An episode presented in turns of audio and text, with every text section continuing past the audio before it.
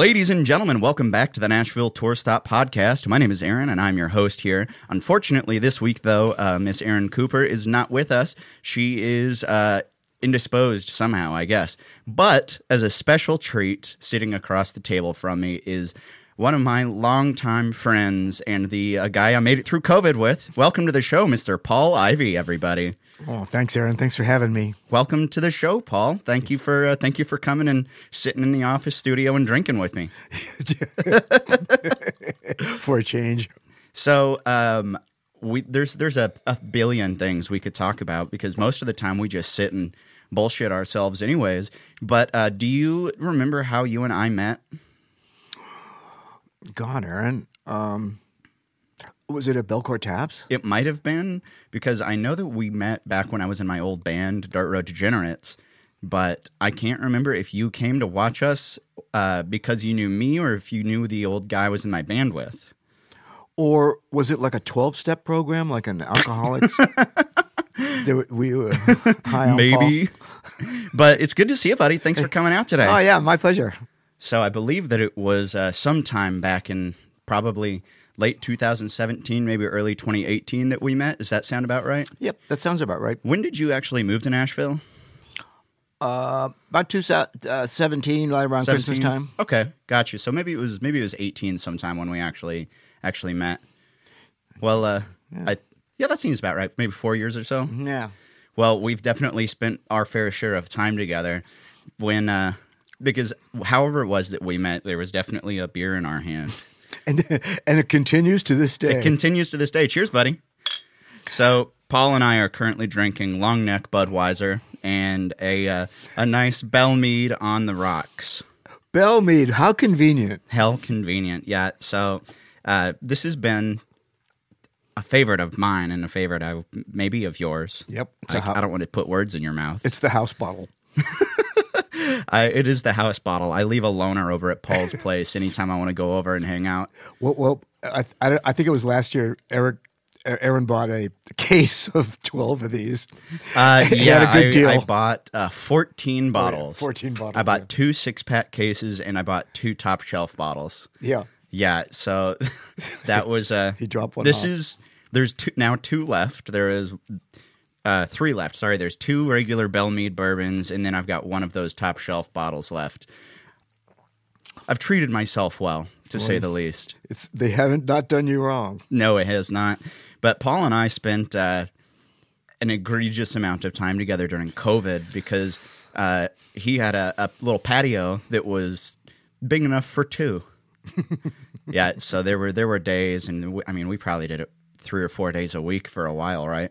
Yeah, right at the beginning of the like, you know, when the lockdown came, when you were not you were not allowed to go anywhere, you just had to stay in shelter. We just we sheltered. we sheltered. we sheltered with beer, and we basically just talked. And we, and we, talked. That was the, the most beautiful part of having Aaron as a friend is that we have these endless conversations that go nowhere. They mean nothing, and yet we're entertaining ourselves. I, I think I, I hate saying it, but you're you're totally right. They go nowhere, and there's absolutely no point to any of it. But for some reason, we're always entertained. Yeah, which is the most important thing.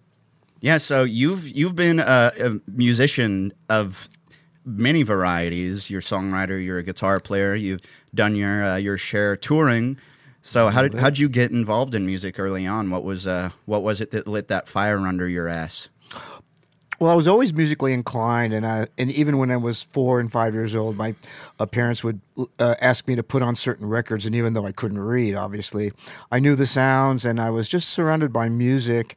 And my mother came to me. I was about twelve years old, and she said, "Paul, you're going to learn to play an instrument. I don't care what it is. Pick That's one." cool. And um, I saw a guy playing a guitar. and I said, was the guitar the first one? Yeah, well, the, the only one. Gotcha. Yeah, okay. Yeah. That was it. And I just said, okay, I'll do that. She said, okay. That's neat. yeah, and she started giving. They gave me lessons, and did your parents give you lessons themselves? Oh no, they sent me. they sent me to a music school in L.A. I was in Los Angeles, and I'll always remember. I used to have to take the bus. I was like twelve, and I had my guitar in a case, and I'd have to take the bus, and I would walk down the street to where my music school was, and across the street there was a bar. Okay. And every time I was walking down the street to take my lesson, I would see my teacher come out of the bar and walk into this Pre-game teaching. pregame teaching. And he'd walk into the school before me. I would take my lesson. And then as I was walking back up the street, He'd go back to the bar. I'd look over my shoulder and he was going back into the bar. And I should have known right then and there. wow. That's the life. What was what were some of those records that you remember uh, listening to when you were a kid? Well, my grandma, she was a real country fan. Like classic, like Hank Williams Sr. Exactly. Classic country. Yeah, classic country. Um, um, Teresa Brewer. Um, all of these top. There was a show called Hit Parade, and she would, and she had a beautiful voice, and she would sing these songs, and you know, "You're Cheating Heart," and just a cappella. She was just amazing. cool. And I was just surrounded by this beautiful voice. So I just slowly became, you know, like to play guitar and played a recital at the school. And uh, my first band was actually, I was in a jug band. You ever hear of a jug, jug what a band? jug band I didn't know that about you. Yeah. I was in a band called Moz Preserved Jug Band. I was the guitar, rhythm guitar player. and it was kind of like blue, bluegrass. I can't believe we've been friends this long and I didn't know that about you. Oh, yeah. yeah.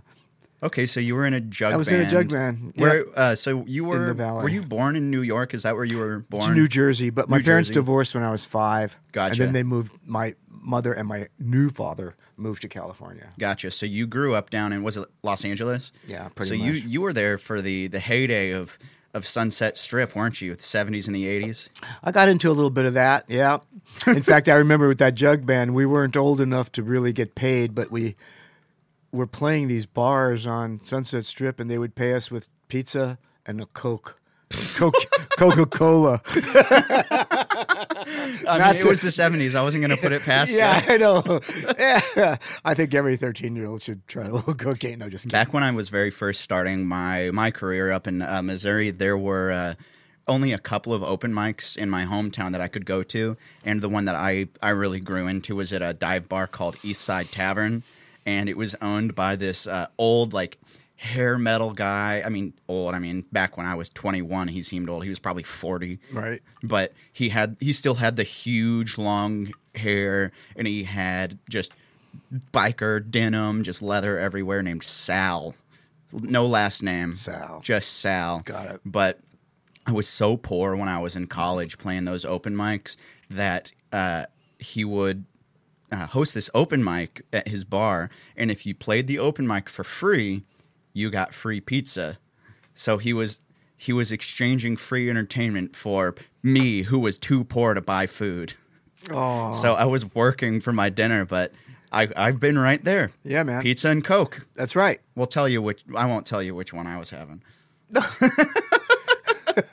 just No. kidding grandma Just kidding out there, folks. Yeah, we there are- was a there was a small little open mic circuit there with maybe six or eight of us who'd go play every week, and Oh, that- so y'all knew each other. yep. So we we went there, and it was really early on, just like my only exposure to any kind of a community where we'd go meet at the same bar every week, and we'd play the same songs, and it was very similar to this life that I ended up living here in Nashville. I was going to say very similar. very similar. So you grew up uh, in Southern California. SoCal, Were you ever in the uh, the like rocker scene? Was that yours, or were you more folksy country? More folksy. Okay. Yeah, I wasn't into heavy metal. Basically, You were never a Metallica guy, or a, or No. a, let's see, who else would have been uh, around there? God, Guns N' Roses, Motley Crue. those kind of guys. Well, I knew of them, you know, but I was those weren't the like the records I was buying or listening to. What records were you buying? Well, blues, you know, English, English blues. Uh, Peter Green, Cool. Fleetwood Mac started as a blues band. Right, it did. Um, listen to those guys. Um, Al- Alvin Lee. Um, It's funny. I forget who the producer is that uh, worked on those early uh, Fleetwood Mac records, but there's a documentary that, uh, about some studio they recorded uh, rumors in, Oh. and uh, this producer was talking to them about their record that they were recording, and the band was complaining how it, it wasn't a blues record anymore.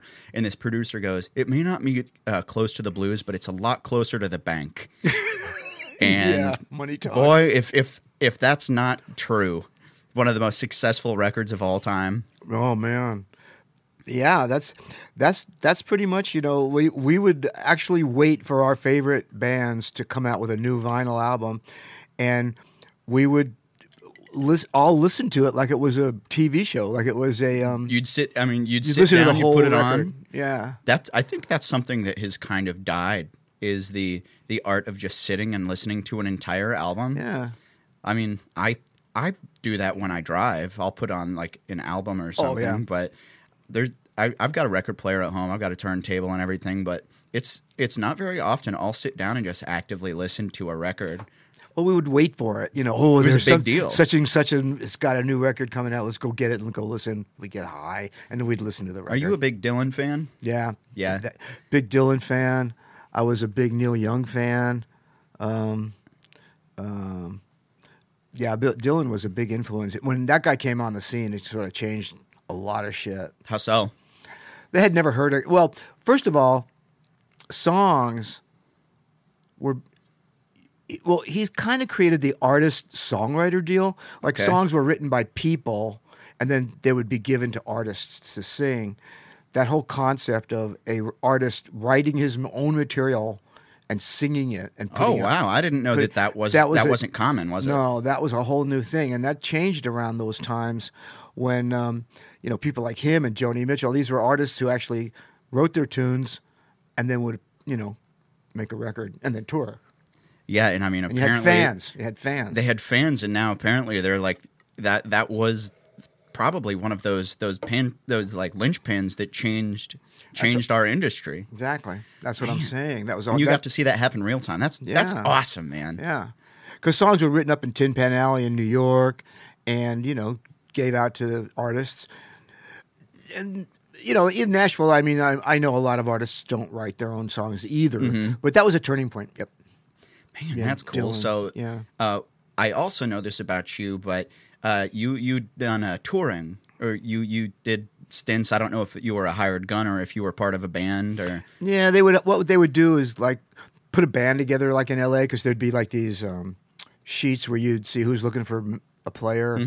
Go down there, Mm-hmm. just a call just a call board for something. Exactly, and then and then you know if they liked you, they'd put you on the road. That's cool. You'd all meet maybe for the first time At go- a gig. going to the gig, but it was cash, and we were young, and you know you get out of town and you get to travel and play fucking music. How long did you uh, do touring gigs like that? Eh, maybe eight years, nine years. Okay. In fact, the one when I came to Nashville, the one person I actually knew in Nashville, I knew one person was John McElroy, No way. and he was, uh, and he had made some uh, good hits. That's cool. during the '80s, and he was my buddy. But we had toured. That's awesome. We were in. Hawaii for about three months, and his brother Ned. So John and Ned uh, McElroy. you've been in Hawaii touring. You toured up in Alaska for a while, correct? Oh yeah. What did you do up there? Played in one of these bands. Was it one of the? Were you uh, doing like different cities, or were you like a house band at a bar or something?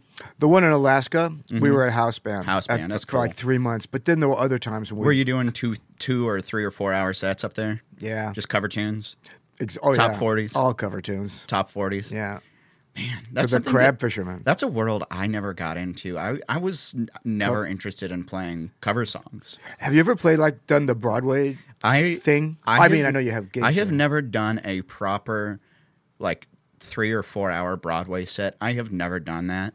I've performed on Broadway back when I was in Dirt Road Degenerates. We played at uh, Acme Feed and Seed at First and Broadway there across from the Hard Rock, and we we did a couple of sets. We were the uh, intermission act for a relative, I, I would say like a a C level country player named uh, Johnny Hiland.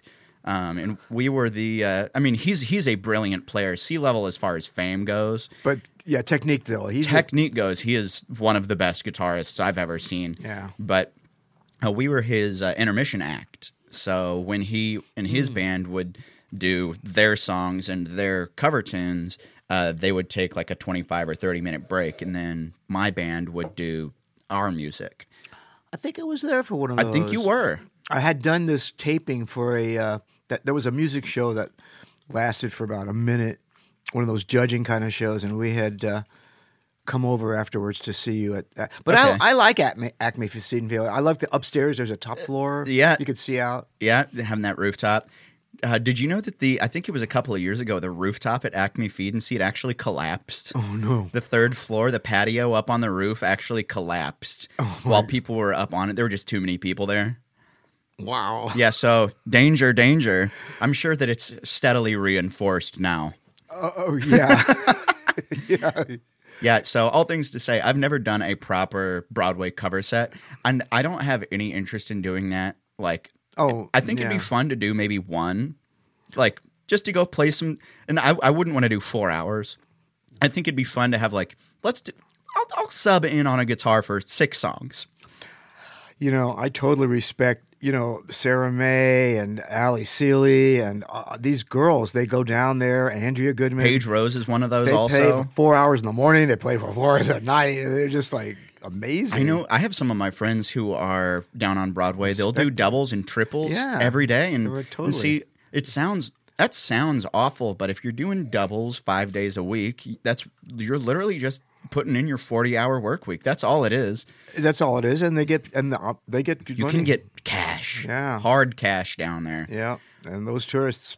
That's a tour. Hey, yo, Nashville's tourist town. Let's face it. That's Yeah, that's something that I have begrudgingly had to accept is the the tourist industry here is king. And even though songwriting is what makes this town what it is, no one wants to go to Broadway and hear your song. unfortunately that is true. Unless your song Is is, on the radio. On the radio, exactly. yeah. it's funny. Uh, friends of the show, uh, Josh Beal and Kate Hasting, they used to be uh, they used to be in a duo called Hasting and Co. Yeah. Um, I think they're on a hiatus right now because Josh is actually on tour playing bass for Priscilla Block, Nice. uh, tour stop alum, and they just played the CMA Fest that we uh, the show we went to. Um, Priscilla played that intermission show between Jason Aldean and Zac Brown. That was my friend on Oh, stage. Wow. Yeah. Yep, but I know those they, uh, guys. Kate Hasting and Josh Beal wrote several of her songs, and I think they co-wrote with Priscilla um, her big, like the one that got her her record deal, which is called uh, "Just About Over You." But yeah, exactly. People don't want to hear your songs Yeah. unless they're on the radio. If you're on Broadway, if you leave downtown or at least leave the strip there, there's definitely places where people will want to hear original music. Well, and that, right, taking it, picking it up where you left off there is like the beauty of what you do. And I know you sponsor and pr- promote so many rounds, and there's others in town. And that's the beauty of Nashville. I mean, if you really come here with something to say, you've got a. And you There's a wanna- platform for that. There's a st- bar stool on every corner, man. You could sing your heart out. It's it's crazy because there's so many there's so many of these writers rounds in town, and I, uh, since we've been here, pretty much, I think I've only been here like six months longer than you, maybe. But so we've been here for pretty much the same length of time, and these these rounds really can just pop up and go away just out of nowhere. They they come and go so quick. So stuff like Tour Stop that's been happening for four years is really a sign of both the people in town who like it and the people in town who uh, have have something they want to say and do just because man there's so many that's like if you want to go play that bar this person's booking it oh that bar closed oh that person doesn't host the show anymore it's it's hard to find these i don't want to call myself a pillar but these things that are just set they're predictable they always happen that and the, and the same people come. You, you have the same acts and the same people that are even. I mean, I go to them when I'm not even playing, just to come and hang out. And you want to see your friends there Yeah, you want to see your friends, and I think that's a beautiful part of it—the camaraderie and the friendship, and and it's always a good hang. Always a good hang. And see, I, I believe it was uh, you who told me Barbara Cloyd the other day said uh, something about like the the most important thing in Nashville is just being a good hang. Be a good hang, you know. I mean, songwriters are just like hanging on trees. I mean, uh, uh, my buddy Brad Noel played me some songs once. Uh, he used to help uh, Walker Hayes write. And, no way, I didn't know that. Oh yeah, they used to had this little studio, little shed. He used to call it, and he played me some songs that never saw the light of day, but were like they'd make your hair stand up. They were so good, and you would be like, "What? What happened here?" And it's you know, it's it's just a gale. It's a crapshoot. You just never know. See, I I would tried writing a song about that last night. Uh, actually, it was called. Uh, the idea behind it was just a day away, but it's like we're we're all just. It could it could be one song away from making it. it. We're one one day away from being just a superstar. All the and that's how far and how close we Yeah. all are to this stuff. Uh, and that's the allure of it. that is the allure of it, It's is like because gold you never know. Like some of the dumbest songs in music history have probably been written after 15 beers and it's just you didn't care about all the rules and songwriting logistics and whatever and you're just like uh, this is funny and then next thing you know you have a work tape of it and then you have a demo and then some big country actor's like this is a great song i want to cut that and you're like wow i don't really even remember writing that That's always how you know it's a good song. yeah there's a, a guy in this? town with that have you ever heard that song dicked down in dallas yes. Yeah, it's one of those songs where I don't think they wrote that intending it to be the song. Uh, that's Trey Lewis. I don't think he wrote that with his friends intending it for be the to be the song that would get him to open for Kid Rock on Right. tour. But like he he's on the road and he's got a full time life as a musician now because of that. It's proof again that you never know what is going to what is going to work. So, what do you think it really comes down to? I mean, yes, we would all be like to become rich. We would all like to be well known and famous. But don't you think there's a fun factor that just keeps this ball Yeah. rolling? Yeah. So there's this uh, this song called uh, "Too Much Fun" by Daryl Singletary, and it's just another one of those things. It's like everyone's writing these heartfelt ballads, and the the "You broke my heart, but I'm a better person for." Fuck that. Daryl Singletary had it right. It's just like there's it's just too much fun. It's like there ain't no there ain't I forget I forget what the hook is, but it ain't no thing is like uh, too much fun or ain't no such thing as too much fun. And like that's all we're after, and that's why so much country music is just about beer and hanging out with your friends. Is because all we're after is a good time. Sing, what- sing what you know. Sing write, what write you what you, write what you know. You got to live a life worth writing about. And turns out most life in country music is about hanging out with your friends. and, and, and and bars and drinking. I mean, it's just what you know.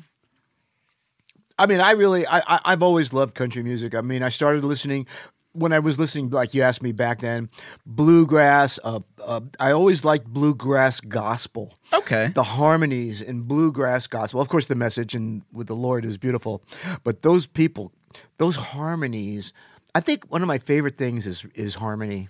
That's something Those that country music does harmony. exceptionally well. And Yeah. I think as a parallel, uh, like hard rock music is done because if you go back and listen to those like uh, hair metal bands, they're doing really extreme harmony sometimes, and that's something that a lot of music, hip hop and things like that, they just don't they don't incorporate that as much because there's so much other stuff, the beat, the rhythm, the Oh, it's mostly beat, yeah. yeah, everything like that Correct. is kind of taking away. But uh, with bluegrass and gospel and country music, like it's really focused on the words and the melody of it. Oh, I love it. Those li- it, it's it's like a, like they say a three minute movie, mm-hmm. but the harmonies, um, even the Beatles, you know, would re- refer back to the Everly Brothers listening to those records in England. They were listening to those records over and over, and the Everly Brothers. I mean, you know those guys.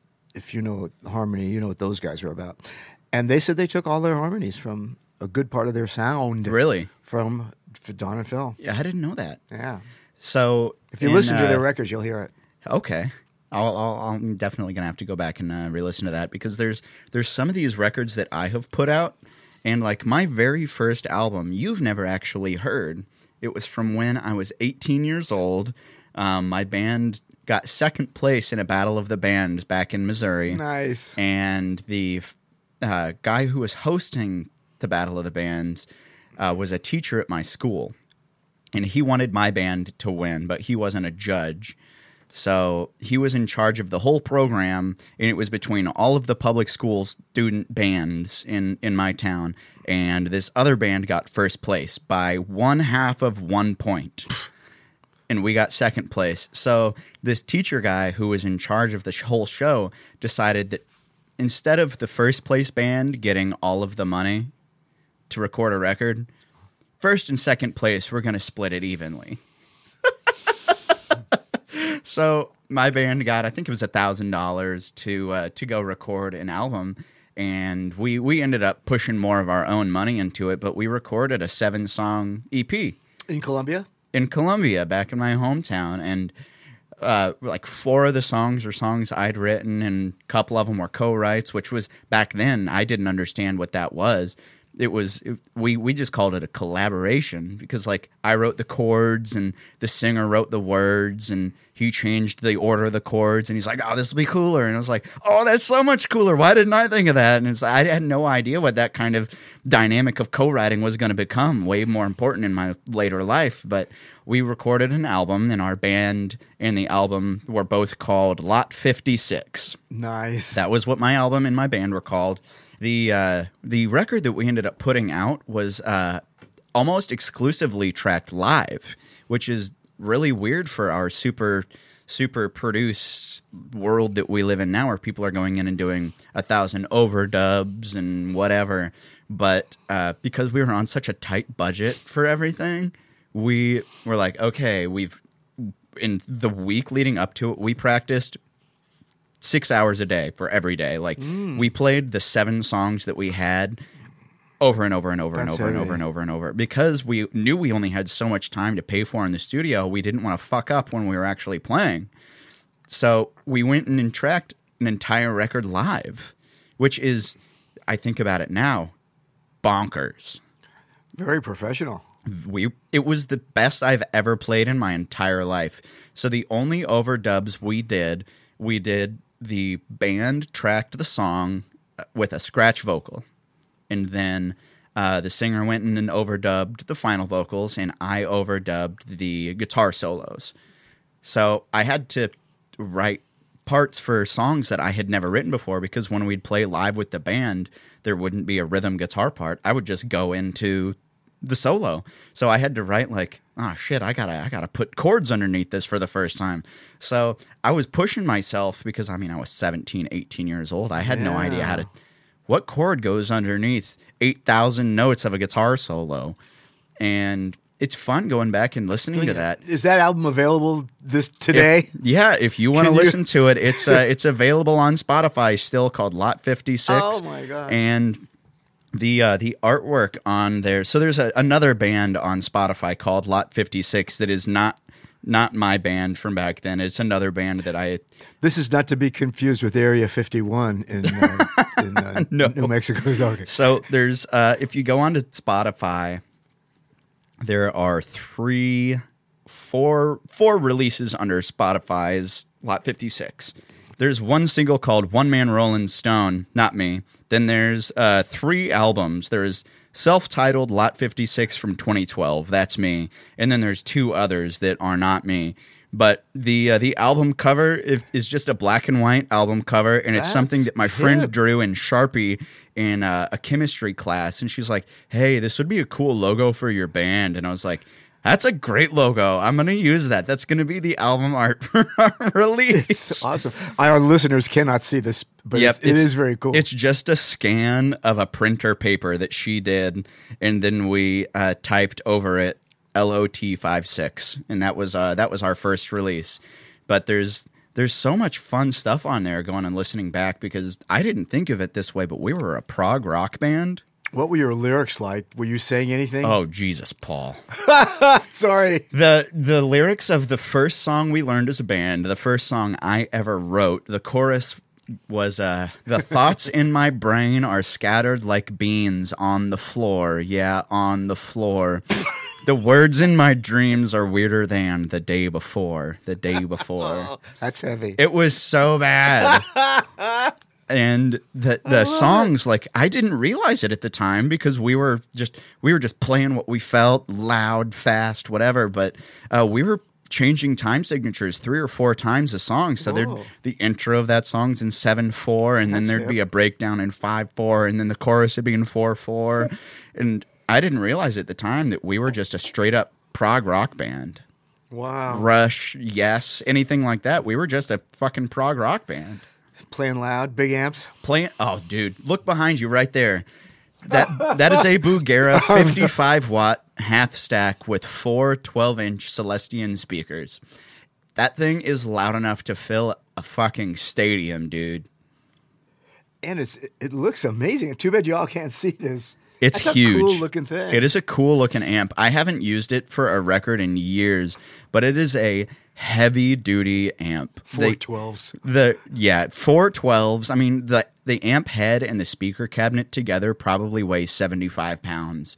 It's humongous, and that that is what I grew into. I haven't used that forever, and I'm just waiting for the day when I have a full recording studio, and that's just gonna live there, and it's gonna be just that Bugera. I don't know if you're familiar with this brand. It is a hard rock, hard rock, high high gain. Is that English? Is that uh, English? I think so.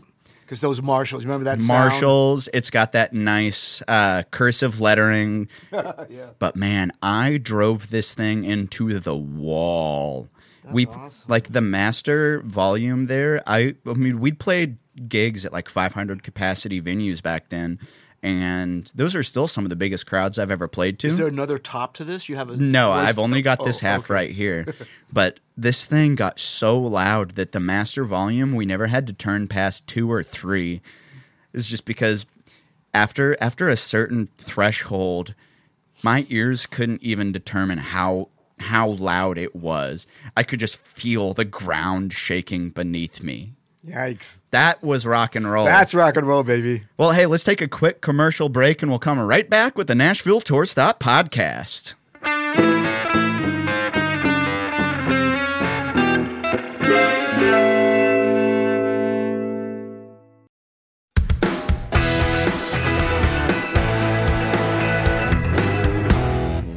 Welcome back to the Nashville Tour Stop podcast. Thanks for hanging out with us here today.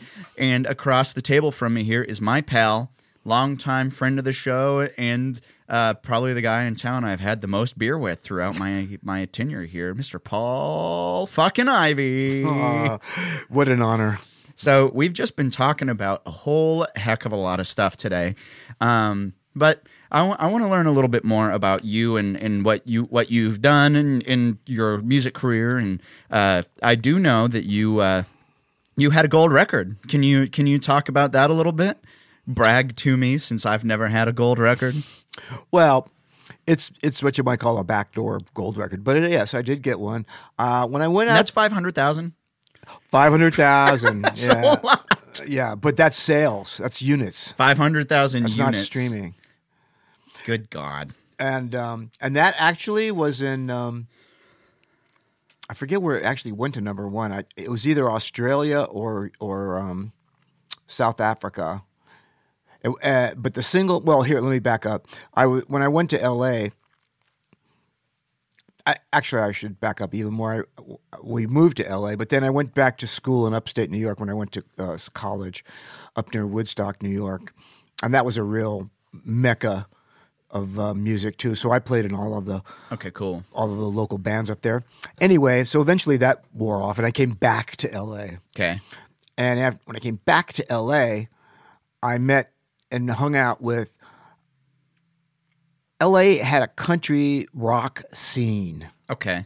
that kind of started with kind of started with like Buffalo Springfield, Poco, S- uh, Loggins in Messina.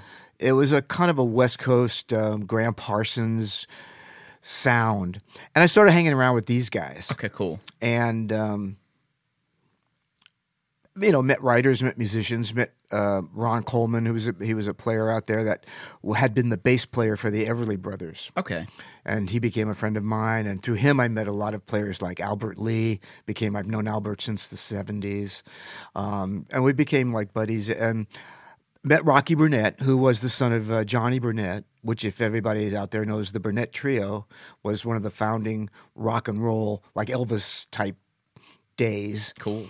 And uh, so Rocky was his son. So anyway, I came up with an idea called Angel and Chambray, and I went over there, and you know we'd hang out, and I dumped that idea onto Rocky and Ron Coleman, Rocky Burnette, and they we wrote that song. And so when Rocky had his hit "Tired of Toein' the Line," which was an international hit, um, the album, I I got on the album with Angel and Chambray. Sweet. Yeah, so that album took a nice ride. friend of the show and the one of the only people I know who's got a fucking gold record, man. Yeah, and it was funny because at the time it went gold. it was on EMI, and they called me up and they said, "Would you like the? Would you like a gold record?" Mm-hmm. And I said, "Yeah." I said, "Do you just give them out?" And they go, "Oh no, you have to buy it." How much were they? There was about two hundred bucks. and I said, "Nah, that's okay. I don't really want that record." so what I did was about a year ago. I don't know if you remember this. I had the vinyl that they gave me, mm-hmm. and I bought gold paint at Home Depot. You have a DIY gold record. I sprayed it. you have a you have a real fake somehow both gold record. And I hung it on the wall with one of the shelves your dad ma- or you made. I made that one. But you know what? Uh, There was a funny story about, and I think it was one of the Beatles saying that they had taken one of their gold records and tried to play it. Mm-hmm. Couldn't and do it. It was some no, it was some other song. It was just like a different artist. They just took a record and sprayed it gold. My God! So I did that. But What- mine's the real deal. So uh, Rocky Burnette. Rocky Burnette, yeah. I wonder if that. I mean, look at all these forty fives up here, man. There's a there's a good chance that it Oh, could be there's up a very good chance. Yeah, that song "Tired of Toein' the Line" went went well went to number eight here on the Billboard charts, but around the world it was a knockout. And I remember at the old Bobby's Idle Hour, there was an album cover with Johnny the Burnette Trio. No Johnny way. Bur- Burnette. That's I- cool. I, remember sitting there going, "Whoa!" Oh. Back in the day, but so that I- was out in L.A., right? That was out in L.A. Yeah. So you've lived in New York, uh, L.A., and Las Vegas for a couple years too. I was working for a company that moved to Vegas. And they asked me to join them, and so I went up and lived there for two years. Yeah. Gotcha. But uh, more, more, moreover, with the uh, the Los Angeles life, you were an actor also. This is true. This Another is one true. my. You've uh, you have had more success than many actors who go to Los Angeles and try to make it. Can you can you tell us a little bit about what you did uh, on camera? well, since you ask, I uh, well, of course, I had to take act. You know, you take acting lessons, and it's kind of eh, it's a tough. It, it was a tough game. It's. Uh, it, I guess anything where you want to make it to the top, but basically, I fell in with um, some good classes. I, I had a, a C level agent that got me onto TV as day player, you know, one liners, parts. I mean, and then my joined Screen Actors Guild. You had to join that. And the, as in Tennessee, it's a work a right to work state. Mm-hmm. You don't have to be in the union. Back in the back out there, if you're not in a union, you, you won't get hired. So you, Wow. you join Screen Actors. You have to be in this. Yeah, you have to be in SAG. And is SAG different than SAG AFTRA? Well, SAG used to be SAG, and AFTRA used to be AFTRA, and then they Oh, merged. so they just joined. Okay, gotcha. yeah, they just merged. So um, I could have joined SAG AFTRA when I uh, was on the Nashville CMT show because Really? I joined I or like I was there as an extra, but they fired one of their actors on set because he kept ducking out of frame. Like he was nervous to be in front of the camera or something. So I'm sitting there just quietly minding my own business as an extra.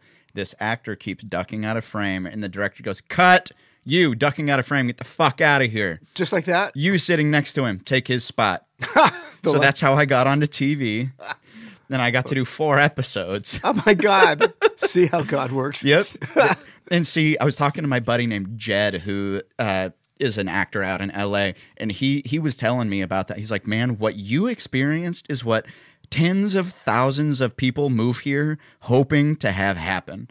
And he's like, "I'm kind of jealous because you didn't even care." Isn't that how it is? It's it's like I didn't even care. So if I ever wanted to audition for a role, I have credential.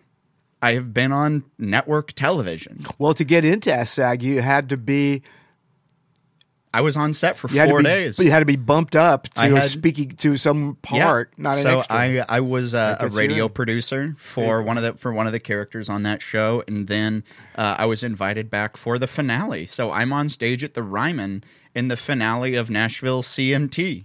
Dude, Yeah, it's it's crazy just because all of my actor friends are like, "Dude, I I wish that had been me," and I was like, "Yeah, I just took the check and went home.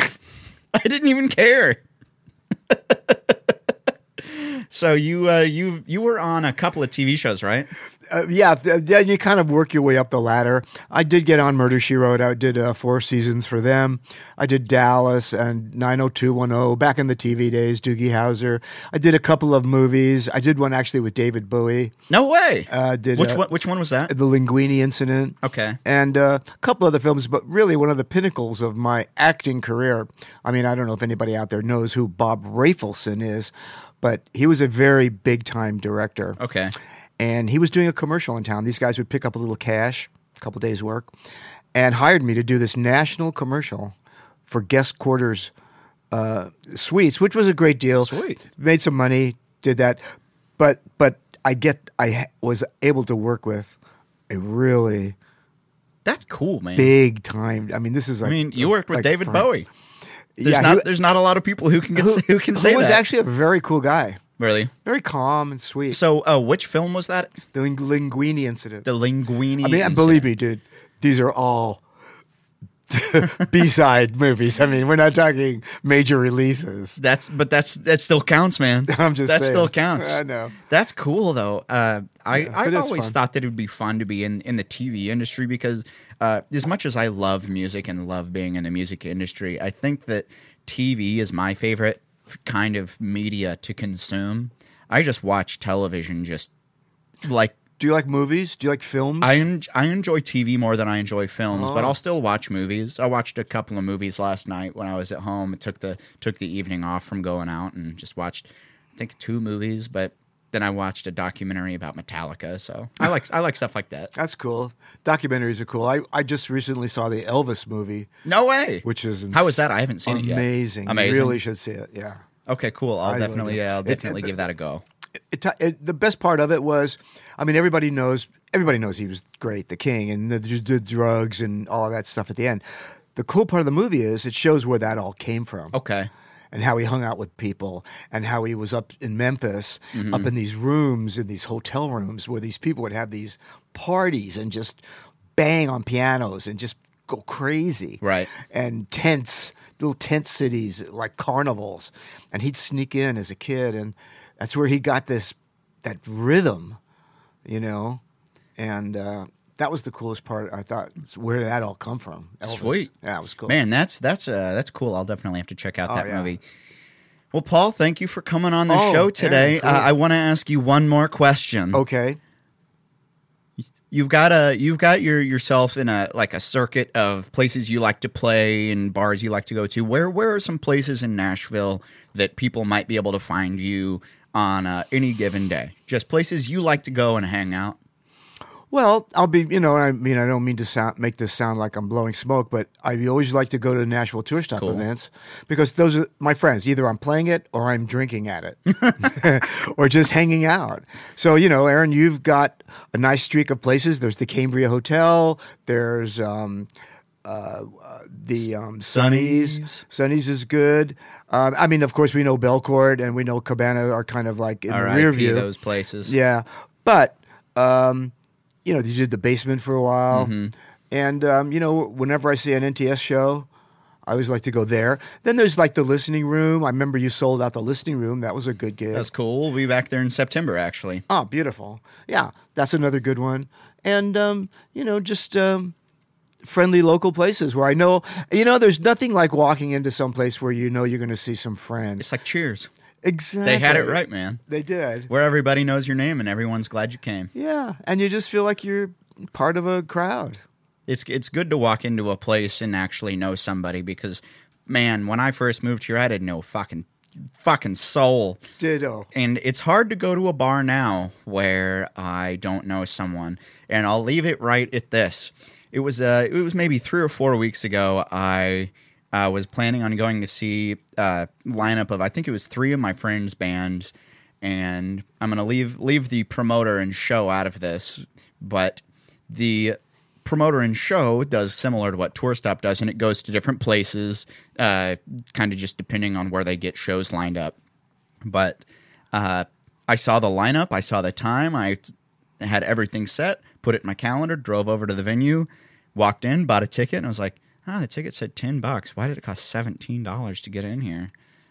I was like, eh, maybe it was a weird like door surcharge. Okay, that's weird. So I bought a beer, and I was like, I don't know anyone in this bar, and I know not to blow smoke up my own ass, but I know a lot of people, and I didn't know a goddamn person. And then I was like, okay, maybe I'm early. I walked out onto the patio. More people I didn't know, so I double checked the poster. It was at the wrong, I was at the wrong venue. No, I've done that. I spent twenty five dollars for a ticket and a beer, and I was so pissed. I didn't even drink the beer. I just slammed it down on a table and left. So. Uh, yeah, you can find Tour Stop at a bunch of different places, but we're always at the same ones, different day of the week, depending. But uh, Paul, thanks for coming on today. Uh, you you have music on uh, what is it? Uh, Reverb Nation. Reverb Nation, you know, and on Instagram, Paul Ivy Music. Um, but you know, I usually post where I'm playing. Last week I had about five places I played, and um, so yeah, I just like I'll be around. You know, um, contact my agent Aaron Schill, who will who will tell you. You can you can come to a show and hear Paul saying honky tonk collar. Yeah, there you go. Well, uh, Paul, thanks for being Thanks, on here today. You can follow us on social media at Nashville Tour Stop. That's Instagram, Twitter, and TikTok and Facebook. Follow us all of those places. You can also check us out uh, live and in person. You can come hang out with me and Paul. Uh, check out our live event calendar on NashvilleTourStop.com. Uh, watch our video series called Trendsetters. There's there's so many cool stories of people here in town. Uh, we do shorts with uh, different people, and those are like a minute long. And then we do long form interviews with some people, and they get to do an acoustic performance. And we've got several episodes of that out. But check out Trendsetters and Trendsetters Showroom. Also, uh, just come hang out with us at a show. That's the most. That's the most fun part. You get to have a drink, you get to meet your friends, and you get to see me and Paul being dumb. So, in the meantime, while we close out the episode for today, you should remember that all roads lead right back here to the Nashville, Nashville Tour Tour Stop. Yeehaw, Yeehaw, motherfucker. motherfucker.